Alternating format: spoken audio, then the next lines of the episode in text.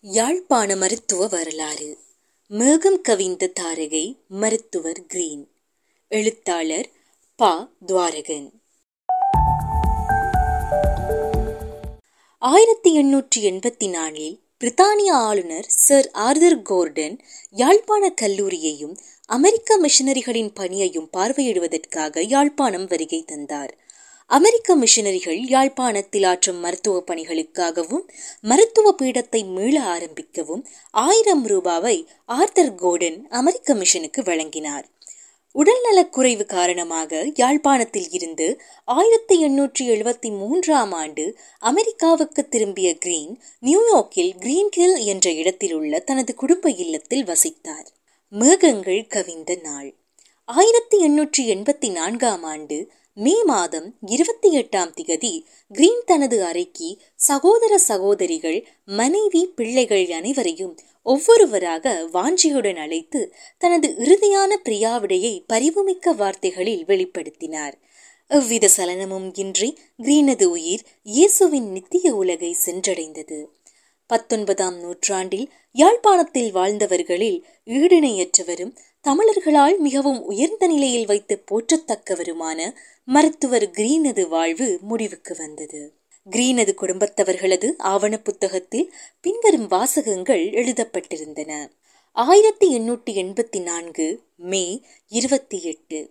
பெருதற்கரியவரும் மிகவும் நேசத்திற்குரியவரும் எமது சகோதரருமான சாமுவேலது உயிர் பகல் பன்னிரண்டு பதினைந்து மணியளவில் எம்மை விட்டு பிரிந்தது. அன்று மழை நாள் பழத்தோட்டத்திலே அப்பல் மலர்கள் மலர்ந்து பொற்கதிர்களை பரப்பின. மரங்களில் முகிழ்த்த புதிய தளிர்கள் அபரிமிதமான பசுமையை பரப்பிய வண்ணம் இருந்தன. நிலமங்கும் பச்சை நிற கம்பளம் விரித்தது போல் காணப்பட்டது. வசந்த காலத்தின் புத்துயிர்ப்பு நிலமெங்கும் வியாபித்திருந்தது. எங்கும் நிசப்தமும் அமைதியும் நிலவியது. கிரீனது இறுதிச் சடங்கு ஆயிரத்தி எண்ணூற்றி எண்பத்தி நான்கு மே முப்பதாம் திகதி அன்று நடைபெற்றது. மருத்துவர் கிரீன் தான் இறந்த பின் தனக்கு ஒரு நினைவுக்கல் இருக்குமாயின் அது எளிமையானதாக இருக்க வேண்டும் என்றும் அதிலே தமிழர்களின் மருத்துவ தூதுவர் என்ற வாசகங்களை பொறிக்குமாறும் தனது உயிரில் எழுதியிருந்தார். அமெரிக்காவின் மசாசசெட்ஸ் மாநிலத்தில் உள்ள ஊஸ்டர் கிராமத்தில் உள்ள கிரீனது குடும்பத்தவர்களது அடக்கசாலையில் கிரீனது உடல் நல்லடக்கம் செய்யப்பட்ட போது கிரீனது இறுதி விருப்பம் நிறைவேற்றப்பட்டது. அந்நினைவுக்கள் மருத்துவர் கிரீன் தமிழர்களுக்கு ஆற்றிய பணியை நினைவுபடுத்தி நிற்கின்றது. இறந்தோரை போற்றி வாழ்தல். ஒருவர் இறந்தால் அவரது உடலை வைத்து அஞ்சலி உரைகள் ஆற்றுவது கிறிஸ்தவ மரபு. இது தமிழ் மரபல்ல. இறந்தவர்களது உடலை இருபத்தி நான்கு மணி நேரத்திற்குள் தகனம் செய்தல் சைவத் தமிழர்களின் மரபு.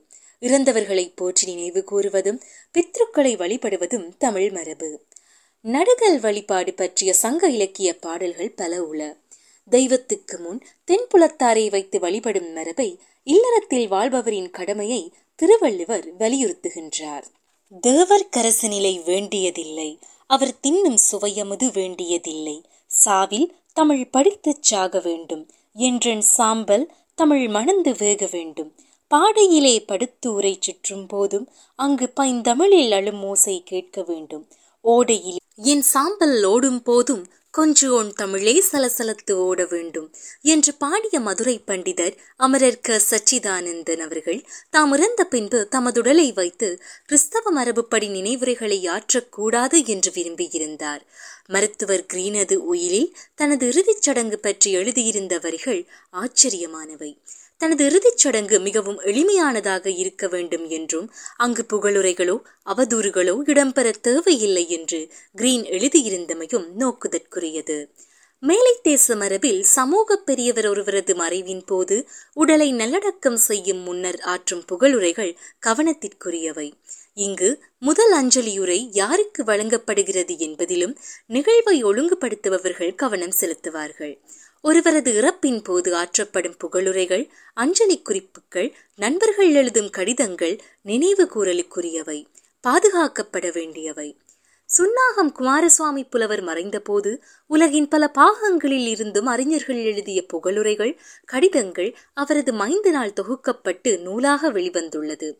இரங்கலுரைகளை படிக்கின்ற போது தமிழ் கூறும் நல்லுலகு புலவரில் வைத்திருந்த மதிப்பும் புலவரது தமிழறிவும் வியப்பை ஏற்படுத்தியது. ஷேக்ஸ்பியரது காவியத்தில் வரும் ரோம பேரரசான ஜூலியஸ் சீசரது உடலை வைத்து ரோமை போர்த்தளபதியான மார்க் ஆண்டனி ஆற்றும் முறை பிரபல்யமானது. ஆங்கில இலக்கியம் பயிலும் மாணவர்கள் அதனை மனனம் செய்வார்கள். மார்க் ஆண்டனி உரையின் ஆரம்பத்தில் நான் சீசரை புதைப்பதற்கு வந்தேனே தவிர புகழ்வதற்கல்ல என்று ஆரம்பித்து மனிதர்கள் செய்யும் நல்ல விடயங்களை அவர்களது எலும்புகளுடன் சேர்த்து புதைத்து விடுவார்கள்.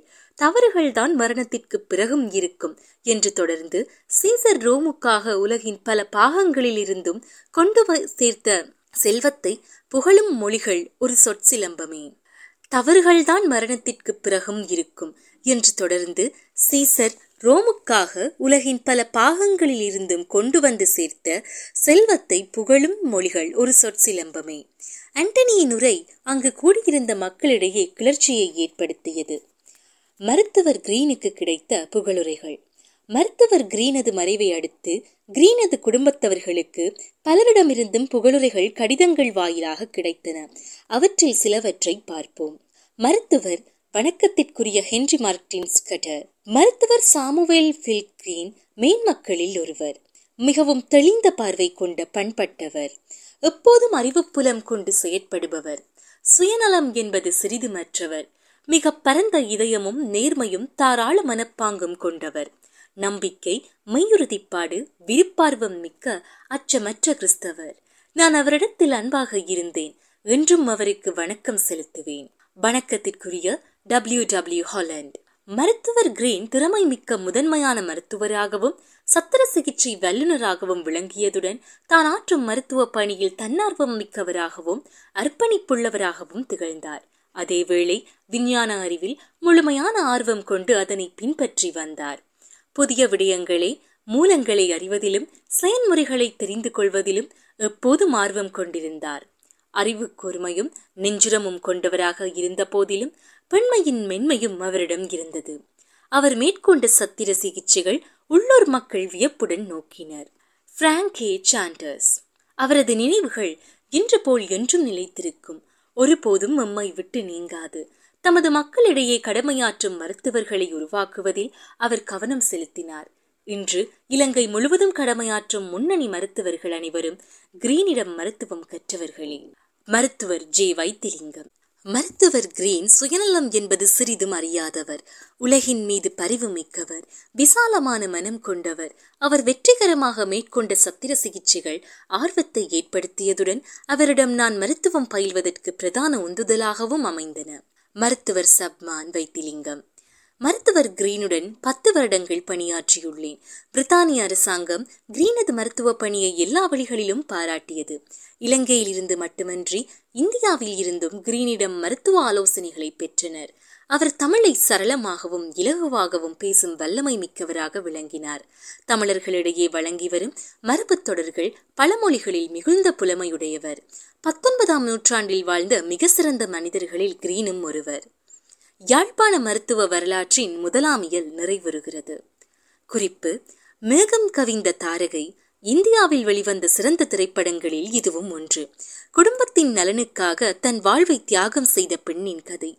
இத்திரைப்படத்தின் இயக்குனர் ரித்விக் கட்டக் அவர்களது வாழ்க்கை வரலாறும் மேகம் கவிந்த தாரகை என்ற பெயரில் வெளியாகியுள்ளது.